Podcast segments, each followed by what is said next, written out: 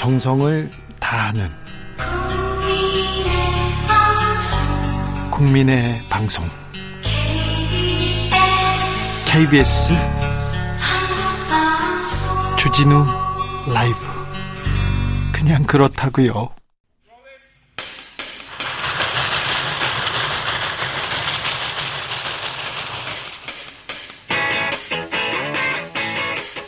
오늘도 열심히 돌아갑니다. 정치발전소 장앤장.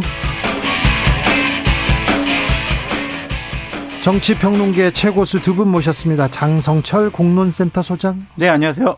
장윤선 정치 전문 기자 어서 오세요. 네, 안녕하세요. 네. 목이 메였네요. 그러게 갑자기. 막 목이 메어가지고. 뭐예요? 아니 아니 장 소장님이. 주진우 앵커님을 오랜만에 뵈니까 네. 목이 메어가지고. 그래요? 네. 언제, 까지 볼 수 있나? 언제까지 볼 수 있나? 네, 그런 그런 거잖아요.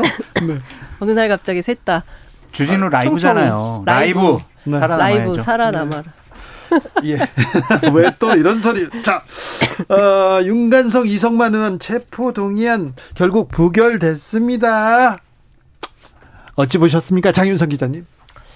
원래는 사실은 그, 저기, 어, 이게 가표가 많을 것이다. 가결된다는 그런 네. 얘기도 있었어요. 어떤 의원은 저한테 압도적 가결 뭐 이런 얘기까지 했었거든요. 네. 그런데 이게 상황이 바뀐 거죠. 그래서 왜 그런 건지 좀 취재를 해봤더니 음. 민주당 원내 지도부는 그러니까 주말 사이에 좀 표가 어떻게 나올까 해서 좀 전화하고 알아보잖아요. 네.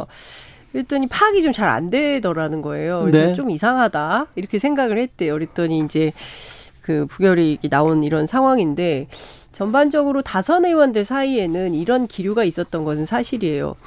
한동훈 검찰이 국회를 너무 그 혐오 집단, 특히 네. 민주당을 네. 향한 정치 혐오가 너무 심각하고 아무 때나 들어와서 압수수색하고 아무 때나 이제 필요한 정보 가져가도 되는 거냐. 그러니까 특히 이제 지난번에 그 왜 돈봉투 사건 수사한다면서 국회 사무처 상대로 현역 의원실 뭐 본청 포함해서 29군데 자료 받아갔잖아요.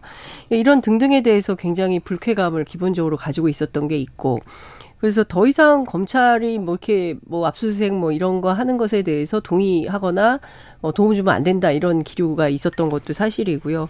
그리고 한동훈 장관 발언도 굉장히 자극이 됐었던 것도 사실이죠. 그러니까 여러 가지를 이렇게 종합해 보면 물론 윤관석, 이성만 두 의원이 방방이 찾아다니면서 저 사실이 굉장히 억울합니다. 녹취록밖에 없고 그밖에 다른 증거 자료도 없기 때문에 뭐 이런 이제 법원 가면 무죄 받을 수 있습니다. 이렇게 주장을 한 뭐 여러 가지들이 이제 종합해서 이런 결론이 나온 거 아닌가 싶습니다. 장성철 소장님, 민주당 원들이 상당히 부적절한 선택과 판단을 했다라고 말씀드릴 수밖에 없습니다. 국민의 대표인 국회의원들은요 항상 모든 판단의 기준과 잣대는 국민이어야 해요. 국민들이 우리를 어떻게 볼 것이냐, 우리가 어떠한 판단과 선택을 하면 국민들이 어떻게 판단할 것이냐, 그것을 봐야 했는데 어제 순간적으로 감정이 좀 복받쳤던 것 같습니다. 당연히 이거를 만약 부결시키게 된다면 방탄 얘기 나올 네, 거예요. 민주당은 부정 부패 비리 혐의가 있는 의원들을 감싸고 보호하는 그런 정당 프레임에 딱 갇히게 돼 있거든요. 민주당이요 혁신위원회를 구성해서 당을 혁신하자라고 한 근본적인 출발점이요 돈봉투 사건 때문에 그랬어요. 예. 그랬는데 그거를 자기 부정하는 행위를 해버렸단 말이에요. 혁신하겠다라고 혁신위원장 이제 곧 얼마 있으면 발표한다고 해놓고 혁신의 출발점이 됐던 사건에 대해서는 보호하는 그런 역할을 했단 말이에요. 그럼 이게 맞는 것이냐? 이런 이율적인 배반, 이율 배반적인 행동에 대해서 국민들이 어떻게 판단할 것이냐? 국민을 두려워하는 정치를 해야 한다라고 말씀을 드리고요. 이번에 깨끗하게 자, 우리는 부정, 불, 부패, 비리, 우리 사람이라도 이거 연루된 사람들 조금이라도 의혹이 있는 사람들에 대해서는 보다 더 엄격한 잣대를 들이댑니다. 그래야 우리가 국민의힘과 윤석열 정권을 제대로 명분 있게 비판할 수 있습니다. 이렇게 판단해서 만약에 이거를 가결시켰다면은요, 국민들이 다르게 봤을 텐데, 국민들이, 아유, 그래. 민주당 역시 안 되는구나. 그런 실망감을 준 것이다라고 보여집니다. 기본적으로는 어찌 보면 이제 한동훈 장관의 전략을 알고도 당한 그 이런 케이스인 것 같아요. 근데 한동훈 장관은 아니라고 그러잖아요. 아니, 아니라고 하긴 하는데 실제로 이제 그 가능성이 높다고 보고 모르진 않았던 것 같아요. 네. 예, 또 자극할 것이다. 더 심한 각도로 자극할 것이다라는 것을 알고 덧친 줄 알면서도 빠진 이런 측면이 좀 있어 보이긴 해요. 한동훈한테 알고도 당했다. 그런 측면이 좀 있어 보이더라고요. 근데 이런 것 같아요. 민주당 내부에 흐르는 분위기는 검찰은 맨날 뻑하면 민주당을 향해서 그 무슨 범죄 집단, 비리 집단, 막 네. 이걸로 낙인 찍고 뭘 해도 어, 민주당에 대해서는 계속 때리고 국민의힘은 다 봐주고 그 김연아 어, 전 의원 수사도 제대로 안, 하, 안 하고 최근에 불거진 여러 가지 사건 황보승 의원 사건도 네. 그렇고 등등에 대해서 불평등하다라는 생각을 하고 있는 것이죠. 근데 그럼에도 불구하고 앞서 말씀하신 대로 벌써 어, 네 번째 부결이기 때문에 민주당에 대해서 국민들이 보는 시각은 고울 수는 없다 이런 생각이 좀 듭니다. 그리고 체포동의안이 가결된다고 해서 바로 구속되는 거 아니잖아요. 그렇죠. 법원에 네. 가서 판사 앞에서 그런 범죄 혐의에 대해서 구속할 만한 사안인지 아닌지 음. 판단 받아 보라는 거잖아요.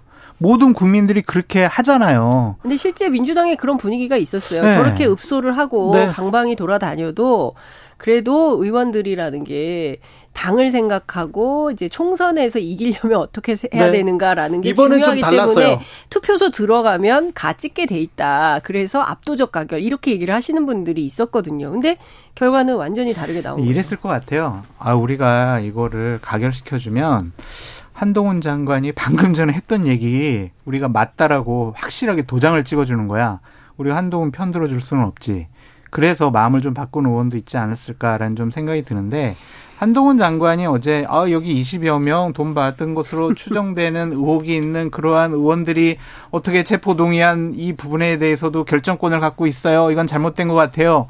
이거는요 한동훈 장관이 기본적으로 민주당을 바라보는 눈이 네. 그 문장에 들어있다고 봐요. 그렇죠. 민주당은 범죄 혐의 집단이야. 네. 이렇게 규정하고 낙인 찍고 싶어 하지 않았나. 그러니까 그 협오의 대상이 되는 민주당 의원들이 그 소리를 듣고 앉아서 가표를 찍을 수는 없었다라는 얘기를 하고 있는 것입니다. 그런데 이 분위기 계속 갈 거거든요. 총선 음, 때까지. 음, 그렇죠. 네. 예, 조만간 또 나올 수도 있어요. 그랬을 때 또 민주당이 어떤 선택을 하냐, 또 네. 부표 찍을 거냐. 네.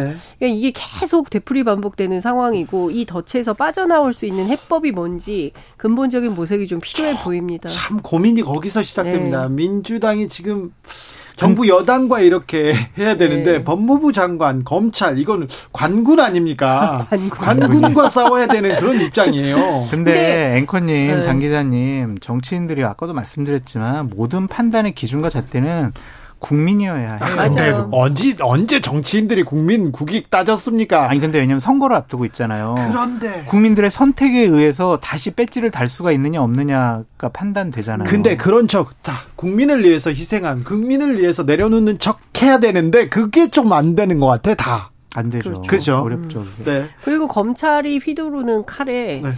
어 맞아야지 어떡하겠냐 이런 생각도 하는 분들도 있어요. 그리고 잘못했잖아요. 당사자들 육성이 나와가지고 돈을 어떻게 만들 잠깐만요. 내부에서는 돈을 어떻게 만들어 볼까? 돈을 어떻게 나눠줄까? 아우 나 돈 누구한테 뺏겼어?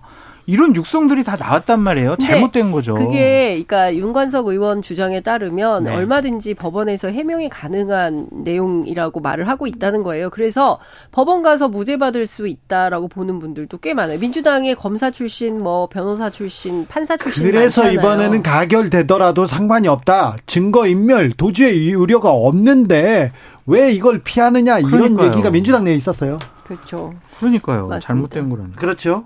한동훈 장관이 이제 다저 민주당에서 범죄 혐의 집단으로 이렇게 매도한 거 아니냐 이렇게 비판하자 한동훈 장관이 공당이 하기에는 참 구차한 변명 이렇게 또 얘기를 합니다. 한동훈 한마디도 장관답게 네. 맞받아 쳤네요. 한마디도 이렇게 앉아요. 네. 네. 이원택님께서 이건 뭐 자기 캐릭터니까요. 네. 네. 맞는 말이죠, 근데.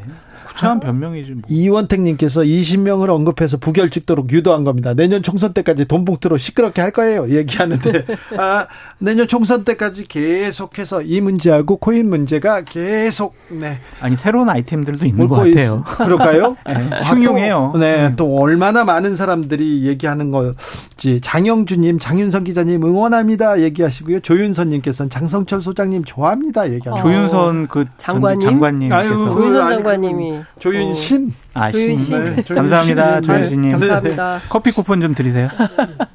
돈이 없어요. KBS잖아요. 자. 국민의 방송인데. 네. 이동관 특보 얘기는 어떻게 흘러갑니까? 될 거, 임명을 할 것 같아요. 음. 네, 논란이 있고, 기억이. 여러 가지 다른 의견들이, 의견들을 네. 많이 이제 주위에서 얘기를 하고 있는데 네. 대안이 누구야? 그럼? 아니 그 이동관 말고 누구? 차라리 검사 출신 시키라고 가서 좀 얘기를 하세요. 제가요? 네. 제가 얘기하면은 청개구리 같이 다르게 판단하죠. 그럼 계속 시키라고 해야 되는지도. 자 장윤선 기자님. 그러니까 이제 그 대통령실 주변 취재를 하면 대체로 많은 분들이 아 이거 안 되겠 안 됩니다 이분. 이분 하시면 안 됩니다. 아니 되옵니다. 아니 되옵니다. 계속 보고가 올라가고 있대요. 그래요? 예, 그 중에 한 분이 됩니다. 이런 분이 있다는 거예요. 제가 그분이 누구라고는 얘기를 못 하겠지만 어쨌든 대통령은 그래? 그렇다면 뭐 할 수 있겠다. 특히 이제 어쨌든 국회 과방위원장을 먼저 윤핵관이라고 하는 그 장재원 의원이 이제 자리를 하게 됐지 않습니까? 예. 그분이 그분이에요? 아니요. 음, 왜 이러세요? 유도신문하지 마세요. 네. 좋아 유도. 예. 네. 근데 여하튼 지금 상황이 그래서 어쨌든 대통령실은 반대가 있더라도 해야 될 역할이 있기 때문에 이분을 꼭 어, 지명을 해야겠다라는 분위기인 것 같고요. 이르면 이번 주 안에 네. 음, 임명을 한다는 것 같습니다. 임명을 해놓고 지금 순방에 나설 건지 그런데 고집부려야 문제인지 참 모르겠어요. 지난번에 이동관 특보가 이렇게 유튜브에 가가지고 뭐 제대로 된 보수파 지상파 안 본다 그렇게 얘기하면서 보수 언론과 재계가 보수를 떠받치는 축이었다. 이 얘기도 굉장히 좀 의미심장합니다. 그렇습니다. 아니 의미심장한 게 아니라 이런 분이 방통위원장을 하면 되겠습니까? 아니 방송통신위원회 위원장 한상혁 위원장이 80년대 민주화 운동에 초석을 놓았던 민원연 대표했다고 공정성이 없다. 동, 뭐 무슨 균형 감각이 없다 이렇게 얼마나 많은 비판을 했습니까? 그런데 이분은 아이예요. 어 사람들이 요새 그 보수파 제대로 된 분들은 텔레비전 안 본다 이렇게 아예 명토 박아서 얘기를 해버린 겁니다. 2019년도에. 네, 2019년도에. 그리고 뭐 적을 우리가 알아야 된다. 여기서 적은 문재인 정부 얘기하는 거거든요. 그러니까 모두에게 공평한 그야말로 공론을 형성해야 되는 공영방송의 사장을 임명하고 그리고 그런 방송을 관리해야 되는 수장으로서 상대방을 적이라고 규정하는 분이 그리고 보수 우파 아니 대한민국에 보수 우파만 있어요? 어? 진보도 있어요. 저처럼 중도. 진보 좌파 중도요? 검정색 중도. 보수 참칭도 있고 그런 건데 말씀해 주신 대로 보수를 떠받치는 몇 개의 축이 있는데 밉든 곱든 보수 언론 재계, 가로 열고 전경련 경총, 공무원 조직 경찰 이게 다 무너졌다라고 주장을 하면서 어, 최근에 보수 언론이 열심히 하는데 왜 섭섭하게 이러냐라고 하는데 과거보다 컨트롤이 심해진 거는 종편 제어가 승인 때문에 그렇다. 이거 정권 눈치 보는 게 사실이다. 이런 주장을 합니다. 종편 만드는데 1등 공신이 이동관 수석이었어요, 당시에. 네. 그리고 그때도 우리가 조중동매 보수 언론의 문제점 얼마나 많이 얘기했습니까? 특히 5.18 왜곡, 막말, 초반에, 종편 초반에 그 얘기 안 되는 막말 논란 얼마나 심각했습니까? 이거를 다시 반복하겠다는 건가요? 이게 바로 어 윤석열 정부가 말하는 윤 제, 제대로 되는 그 어, 언론 정책이라고 할 수 있는 건가요? 저는 참 심각하다고 생각합니다. 음, 2017년도에 이제 문재인 대통령이 집권을 하고 나서 KBS나 MBC 같은 경우에는 보수 우파 쪽에서 보기에는 상당히 좀 편파적이고 편향됐다라고 볼 수밖에 없겠죠. 그러니까 여러 시사 프로그램의 사회자라든지 패널 출연이라든지 뉴스에서 보도되는 여러 가지 사항들을 보면 상당히 문제점이 많았다라고 판단을 하고 그 부분에 대한 이제 분노가 많이 쌓여 있었던 것 같아요. 그러니까 그런 것들을 이제 본인들은 이제 방송 정상화라고 그러고 야당 야당 쪽에서는 방송 장악이라고 이렇게 얘기를 하는데 참 이러한 부분들이 계속 집권을 하면 권력이 바뀌면 계속 반복되는 것 같아서 참 안타깝다라고 말씀을 드리고요. 이동관 특보가 만약 방통위원장으로 지명이 되면은 네. 세 가지 논란의 축이 있어요. 하나는 자녀 학폭 문제가 있고 또 하나는 청와대 시절에 홍보수석을 했었을 때 방송을 장악하려고 음. 했던 그러한 과거의 행적들에 대해서 또 하나는 2018년도 19년도에 패널로서 네, 보수 우파 쪽 종편에 출연을 많이 했거든요. 거기 아주 주옥 같은 말을 많이 했어요. 네. 그것들이 이제 이동관 특보를 공격할 또한 검증할 중요한 수단이 될 것 같은데 음, 네. 저는 상당히 좀 우려스럽고 걱정되는 말을 좀 드리고 싶은 게 뭐냐면 이분이 어쨌든 적임자라고 생각하는 이유는 뭐냐?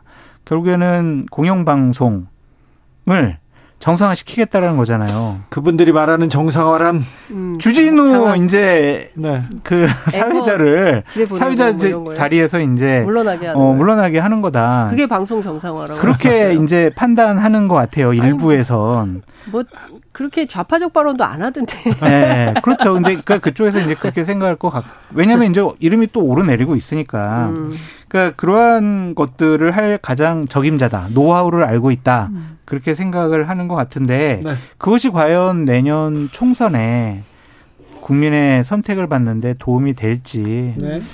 저는 좀 걱정이 되는 부분이 많습니다. 저는 이 정말 우리가 이제 종편이 처음에 태동할 때도 여러 가지 문제 언론학자들이 문제를 지적하고 했었지만 그 민주적인 여론 형성이 굉장히 중요한 거거든요. 그 한국 사회를 발전시키는 데 있어서. 그럼요. 근데 그게 안 된다고 그걸 방해하겠다고 마음 먹으면 우리가 그러니까 뭐 북한이나 중국 같은 매체가 되려고 하는 건지 땡시 뉴스 같은 거 네. 하거든요. 시진핑 주석은 오늘 어쩌고 저쩌고 뭐 김 김정은이죠. 김정은 네. 위원장은 오늘 어쩌고 저쩌고 뭐 이런 방식의 언론을 하겠다는 건지 이제 지금 우리는요. 근데 OECD 11대 경제 대국이고요. 네.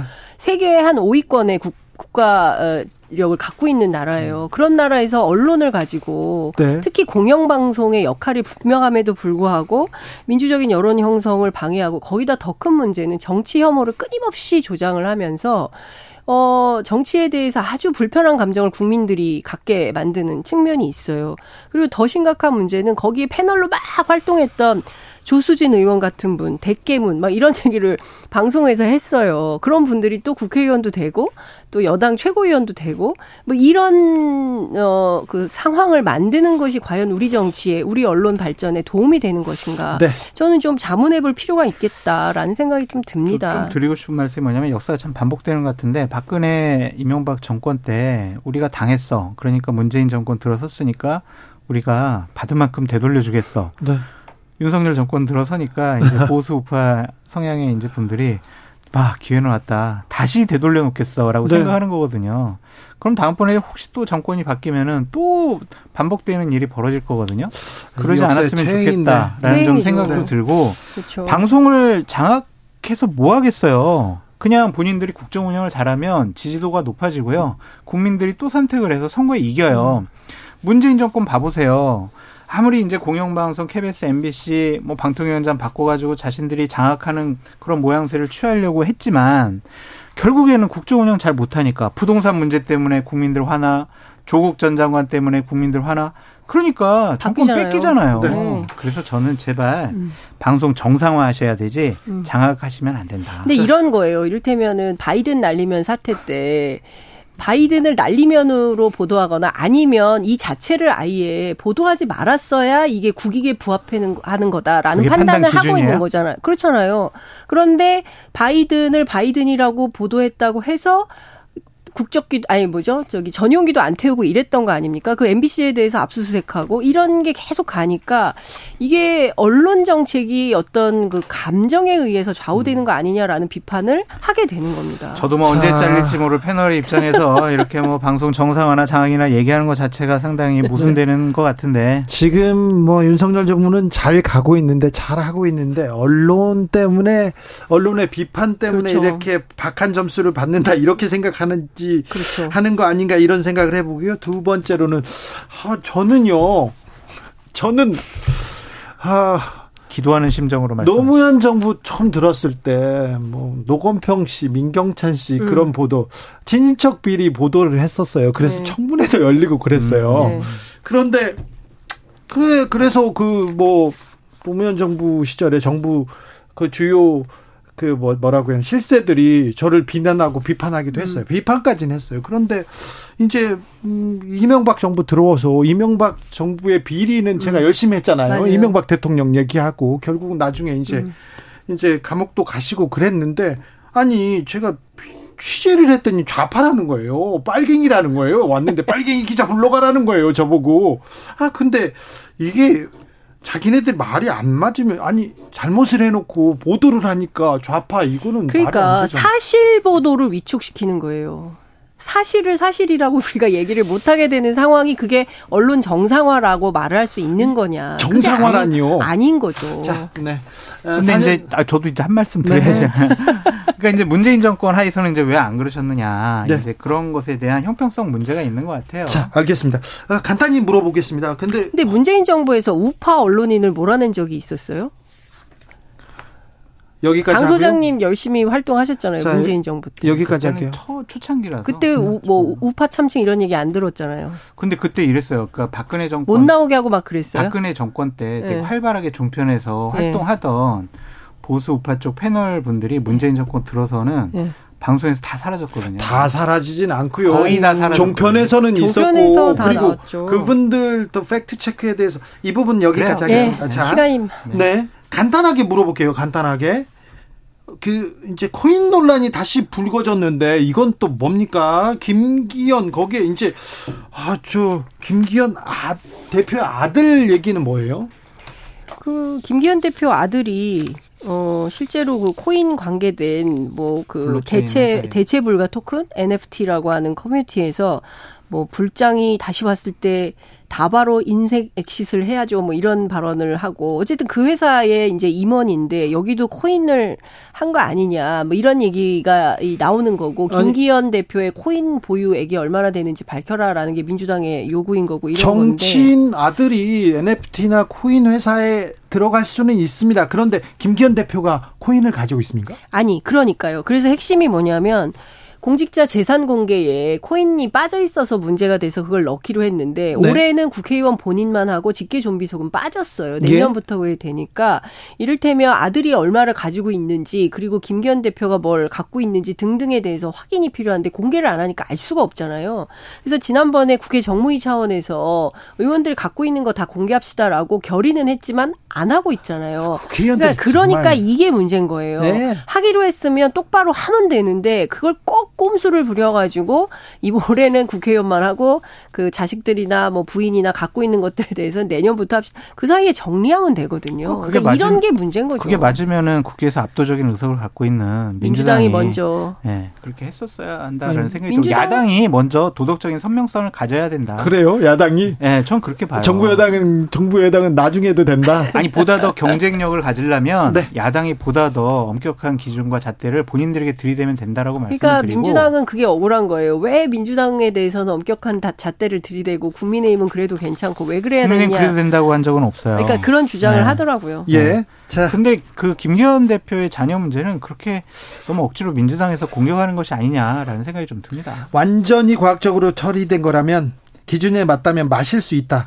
이거 기시다 일본 총리의 말이 아니라 한덕수 국무총리의 말입니다. 국회에서 한 말입니다. 저는 이, 이거를 보고 참 네. 한심스러운 사람들이 국회의원과 국무총리를 하고 있구나라고 생각이 들어서 참 좌절스러웠어요. 왜 굳이 여기까지 여기까지 음. 일본의 입장을 들어야 될까 이런 아니 생각이... 아니 저는 네. 일단은 네. 먼저 물어본 민주당 의원도 잘못됐다고 생각이 들어요. 하지만 국가의 중요한 정책을 음. 논의해야 될 그런 대정부 질문 자리에서 네. 마실 거예요 안 마실 거예요? 그렇게 물어보는 사람이나 아니 맛있게요라고 감정적으로 대답하는 국무총리나 다 문제가 있다라고 보여지고요. 네.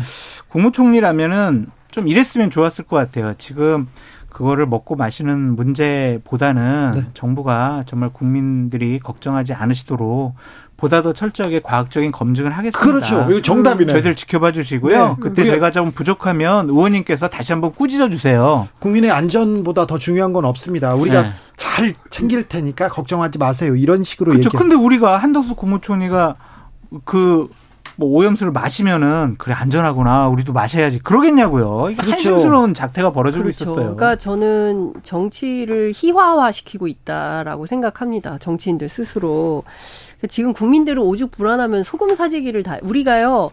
그때 그 저 코로나 터졌을 때 저는 그때 이제 중국에 있었는데 그때 사재기가 엄청 났었어요. 중국은 네, 미국은 그렇죠. 그런데 우리나라는 아니, 전 세계가 다 난리가 났었어요. 사재기 안 하는 나라가 없었어요. 그런데 우리는... 한국은 사재기가 없는 나라였어요. 그래서 그렇죠. 제가 그때 야 진짜 자랑스럽다. 우리나라 정말 대단하다. 진짜 사재. 진짜 선진국이다. 마스크 사재. 아니 사재기가 아니라 부족했고 부족했고 그때는 음. 마스크가 부족했고 사재기에서 아니에요, 아니에요. 아니에요. 누가 사재기? 두 장으로 어떻게 사재기해? 근데 어, 최근에 엄마들이 소금 사재기를 한다는 거잖아요. 소금을. 사재기 정도는 아니고. 아니, 그래서 가격, 가격이 26.8%인가가 그렇죠. 올랐다는 거잖아요. 근데 저는 이게 뭐 정부 여당에서는 민주당이 괴담을 유포해가지고 소금값이 올랐다라고 비판을 하는데 저는 정부의 역할이 굉장히 중요한 거예요. 말씀이에요. 신뢰할 맞아요. 수 있도록 해야 돼요. 근데 그렇죠. 2020년도에 그린피스 독일 사무소가 논문을 냈어요. 근데 상당히 구체적으로 길게 논문, 아주 한번 읽어볼 만한 논문인데 거기에 어떤 얘기가 나오냐면 이런 얘기 후쿠시마 문제와 관련해서는 후쿠시마 주민은 물론이고 그 일본의 전국 어업협동조합 연맹뿐만 아니라 한국의 반대, 특히 한국의 반대는 이 문제가 일본 밖의 사람들과 공동체에도 영향을 미친다는 사실을 보여준다고 적시하고 있어요. 우리의 반대가 굉장히 중요하다고 쓰고 있습니다. 그리고 런던 의정서라는 게 있잖아요. 어, 우리 정부가 폐기물 및 그 밖의 물질의 투기에 의한 해양 오염 방지에 관한 1972년 협약에 대한 1996년 의정서, 런던 의정서라고 하는데 당사부 총회 이런 데 참석해가지고 절대로 안 된다. 해양수 방류 안 된다라는 분명한 입장을 취했었어요. 근데 이게 윤석열 정부 들어와 가지고 어, 마실 수 있다. 뭐, 이렇게 마셔도 된다. 오염수가 아니라 처리수다. 이렇게 바뀌고 있는 겁니다. 그러니까요. 이러면 외국에서 보기에 저 나라는 정권이 바뀌니까 정부의 기조가 왔다 갔다 하는 이상한 나라가 되는 거거든요. 저는 이거는 곤란하다는 거예요. 지켜진 기조가 있으면 가져가고 거기에서 필요한 과학적 검증이 있으면 또 해야 되는 게 우리 정부의 역할인 것이지 정권이 바뀌었다고 해서 외교를 문제로 해서 국민들의 먹고 마시는 문제를 이런 식으로 처리한다? 이건 있어서는 안 되는 네, 일이라고 생각합니다. 8361님께서 오늘 저도 거금 들여서 소금 두 포대 주문했습니다. 아, 굉장히 우리 시민들의 우리 국민들의 그 의식이 매우 높은데 전 세계에서 정말 첫 손가락에 이렇게 꼽히는 사람들인데 아이 문제에 대해서는 이 문제에 대해서는 좀 우려하고 있습니다. 네. 우려 괴담에 지금 선동돼 가지고 우려하는 게 아니라 그럼요. 우려하고 있는데 정부가 조금 국민들한테 이렇게 국민들을 좀 어, 안심시키는 그런 노력을 해야 되는데 신뢰할 수 있는 노력을 해야 돼요. 네. 마지막으로 짧게 물어볼게요. 네. 우병우 전 민정수석은 지금 열심히 움직이고 있다면서요?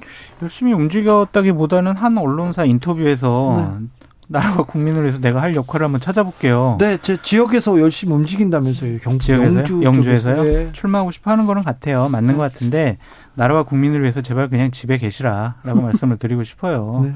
우병우 수석이 어떠한 이미지를 갖고 어떠한 인물인지 많은 국민들이 알고 있고 국민의힘에서 우호적인 얘기를 하는 분이 없고 전혀 관심이 없는 것 같아요. 그냥 어 조국 전 장관 출마처럼 막 민주당 내에서 논란 불러일으키거나 강력한 팬디, 팬심을 가져가지고 우리 우영우 우영우가 아니죠. 우병우, 이상한 변호사 우병우. 우병우 변호사를 꼭 공천을 해줘야 돼라고 강력하게 미는 그런 팬심도 없단 말이에요. 그런데 혼자 그냥 자기 명예 회복하겠다고 저렇게 나대는 모습은 결코 나라와 국민을 위해서 한치 도움도 되지 않는다. 음. 제발 집에서 쉬시라라고 말씀드립니다. 국민의힘 취재해 보면 아 우리가 어떻게 공천을 줘요 이런 말을 하긴 해요. 아, 공천 주기가 어렵다. 네. 근데 왜 영주에서 나오겠죠. 거기에 이제 국민의힘 현역이 조금 약 하다는 야, 말을 하던 모욕적인 모욕적인 언사예요. 최취소 명예훼손. 근데 하필 이쯤에 네. 조국 전 장관이 또 페이스북에 뭐 의미심장한 글을 글을 쓰기도 하고 오늘 또 서울대학에서 어, 파면도 당했기 때문에 조국 교수, 조국 수석 입장에서는 조국 장관 입장에서는 참 곤란한 상황이 됐죠. 저는 개인적인 바람이 그분들이 국민의 대표자가 될 자격이 없기 때문에 선거에 나올 생각 꿈에도 하지 말라라고 말씀을 드리고요. 그냥 하려면 둘이 그냥 유튜브를 했으면 좋겠어요. 조국과 우병우 해가지고 유튜브 하면은 대박 날 거다. 음. 꼭 따로 그래가지고 해도 돼요. 따로, 따로 해도 대박. 아니 같이 했으면 정말 재밌을 것 같아요. 그 양 민정수석의 대결. 네. 그러니까 아, 저런 사람들이 어떻게 국민의 대표가 되겠다라고 조금이라도 생각한다는 것 자체가 국민을 모독하는 행위다라고 말씀드립니다. 아, 뭐 네. 제가 심한 말 했나요? 조용히. 자, 민주당은 고민이 깊어집니다. 이낙연 전 대표도 들어오거든요. 네, 이낙연 대표에 대해서는 그런데 민주당이 큰 고민을 하고 있는 것 같지는 않아요. 음. 그래요? 들어와서 그냥 원로로서 그, 뭐, 이제 당에 뭐 필요한 늘 엄중하게 보는 분이니까 네. 윤석열 정부의 상황이나 태도를 엄중하게 보면서 대응해 주시면 좋겠다. 네. 이런 얘기를 하고 있습니다. 그럴까요? 네. 네. 별로 관심 없군요. 국민의힘 쪽에서. 역할이 없어요. 이분. 그러니까 지지율도만 2%밖에 안. 의원들이나 민주당 지지층에서 제발 이낙연 전 대표님 우리 민주당을 맡아주세요. 그렇게 네. 요구하지 않느나 그런 목소리가 그렇게 네. 크진 않죠. 역할이 없어요. 네. 정치발전소 장현장 여기서 아, 마치겠습니다. 장성철, 장윤선, 장윤선, 장성철 두 분 감사합니다. 감사합니다. 네, 고맙습니다. BTS 데뷔 10주년입니다. 아니 지금 방탄소년단이 대한민국 국민을 기쁘게 해주고 있는데 네. 민주당은 방탄 민주당이 돼가지고 정말 국민을 화나게 하고 있는 거예요. 국민의힘은요? 국민의힘은 제가 나중에 말씀드릴게요. 왜 나중에요? 늘 지켜봐야 시간이 없어가지고. 네. BTS의 Yet to Come 들으면서 저는 여기서 물러갑니다. 저는 내일 오후 5시 5분에 돌아옵니다. 지금까지 주진우였습니다.